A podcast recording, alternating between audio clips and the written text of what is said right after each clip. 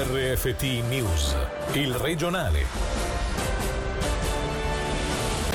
Buonasera dalla redazione di Radio Ticino, una donna in pericolo di morte, due ragazzi feriti ma non gravemente. Il bilancio dell'incidente verificatosi oggi poco prima del luna di notte sulla strada cantonale che collega Paradiso a Melide. Per tutti i dettagli sentiamo Davide Maggiori. L'incidente è avvenuto in zona Capo San Martino sulla cantonale che collega Paradiso a Melide. Secondo una prima ricostruzione dei fatti, un diciottenne svizzero domiciliato nel Mendrisiotto in auto con un diciassettenne arrivato in prossimità di una curva ha effettuato un un sorpasso scontrandosi contro un'auto che viaggiava nella direzione opposta. A bordo di quest'ultima una 31enne svizzera domiciliata nel Luganese che ha riportato ferite tanto gravi da metterne in pericolo la vita. Numerosi soccorsi giunti sul posto, dalla polizia cantonale agli agenti della comunale di Lugano e ai pompieri. Spetterà ora all'inchiesta stabilire le esatte cause dell'incidente. Il conto all'economia ticinese per gli effetti della crisi sanitaria si presenterà solo a fine anno, ne è convinto il direttore della Camera di Commercio Luca Albertoni, intervenuto questa mattina in diretta sottolineando anche come lo strumento del lavoro ridotto abbia frenato la temuta emorragia di licenziamenti e fallimenti. Sentiamolo gli effetti rischiano di essere piuttosto a lungo termine anche perché eh, come detto i settori si trovano in situazioni molto diverse citavo l'industria che malgrado tutto durante la chiusura ha potuto lavorare sebbene in maniera ridotta rischia di trovarsi più in difficoltà quando gli altri sono già ripartiti. Quindi ecco questo potrebbe forse diluire un po' le difficoltà a livello generale però sicuramente prima della fine dell'anno così non penso che potremo ancora tirare delle somme. Il lavoro ridotto fortunatamente per il momento dimostrato dimostrato di funzionare bene portando a mantenere i posti di lavoro e credo che la SECO abbia una, una posizione corretta, nel senso di dire poteva andare molto molto peggio come dimostrano altri paesi che non hanno strumenti simili.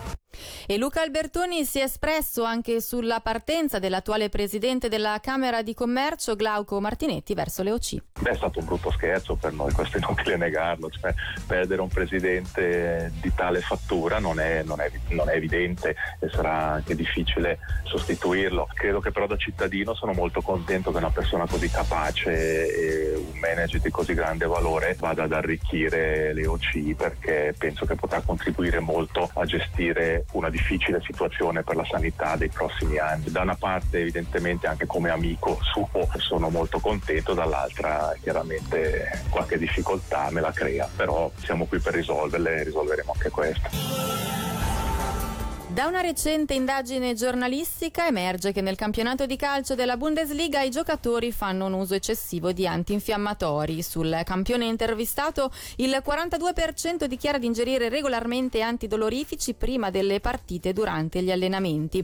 Questi farmaci però sul lungo periodo possono risultare dannosi. Il 21% ha infatti dichiarato di avere già riscontrato effetti collaterali a cuore, fegato e reni. Sull'uso improprio di queste sostanze anche alle nostre latitudini abitudini abbiamo parlato con il medico sportivo Cristiano Bernasconi. Certi giocatori, soprattutto professionisti, devono avere il loro mix tra antinfiammatorio e bibite cosiddette energetiche perché altrimenti dicono che non riescono a raggiungere la loro prestazione abituale. Quelli amatoriali dicono il ciapigiò per non sentire il male, per andare meglio. Il, il rischio subito è il dolore addominale con bruciori stomaco fino anche all'ulcera gastrica. Ci sono rischi se si prende in modo regolare che possono andare da problemi a livello reni, fegato e poi assunzione a lungo termine possono creare problemi a livello cerebrovascolari e cardiovascolari.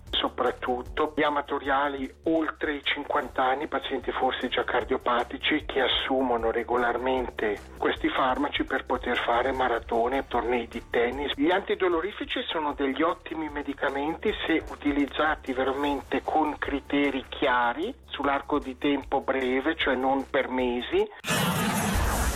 Le notizie in breve questa sera con Davide Maggiori. Condannato a tre anni di carcere, di cui otto mesi da espiare, l'ex direttore di una banca luganese specializzata nella gestione patrimoniale. L'uomo, reo confesso, ha sottratto un milione e mezzo di franchi da due conti di suoi clienti italiani. Abolita la distanza di due metri tra i bambini come anche la disinfezione dei giochi all'aperto. L'ufficio del medico cantonale ha allentato le misure di sicurezza all'interno delle scuole dell'infanzia, una decisione presa in seguito al bilancio positivo delle ultime settimane. Sergio Morisoli nominato coordinatore temporaneo dell'Udc di Bellinzona. La direttiva cantonale ha accolto le dimissioni di tutto l'ufficio presidenziale e ha incaricato Morisoli di condurre ad interim la sezione. Sette misure a favore dello svolgimento delle colonie estive in Ticino. Le ha promosse il cantone. Gli aiuti riguardano il lato economico con maggiori sussidi, ma anche gli aspetti organizzativi. L'USI è tra i migliori atenei al mondo. L'Università della Svizzera italiana si trova in 273 posizione nella classifica redatta da Quacquarelli Simons che annovera oltre mille università. Le organizzazioni di riciclaggio Igora e Ferro Recycling lanciano nuovamente il concorso per indurre la popolazione ad incrementare la raccolta degli imballaggi in metallo. Chi volesse partecipare può annunciarsi entro il 31 agosto all'indirizzo www.igora.ch. Sentiamo l'intervista fatta al vice direttore dell'organizzazione Daniel Frischnecht. L'idée derrière, c'est de trouver des idées, des concepts pour faire, disons, un peu mieux que d'habitude. Lo scopo principale è quello di trovare nuove idee e concetti per migliorare il sistema di raccolta dei rifiuti metallici.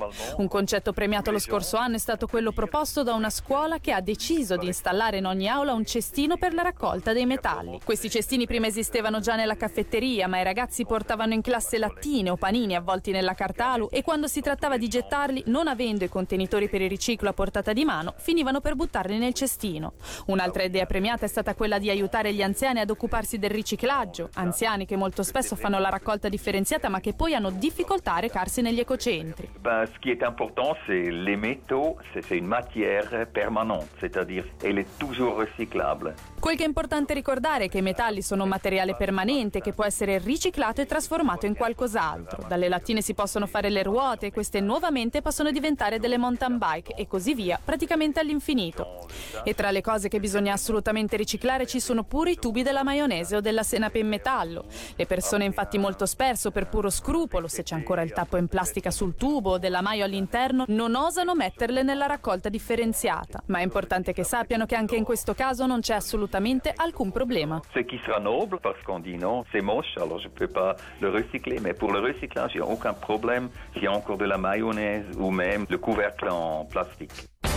E questa era la nostra ultima notizia dalla redazione. Grazie per l'attenzione. Buona serata. Il regionale di RFT, il podcast su www.radioticino.com.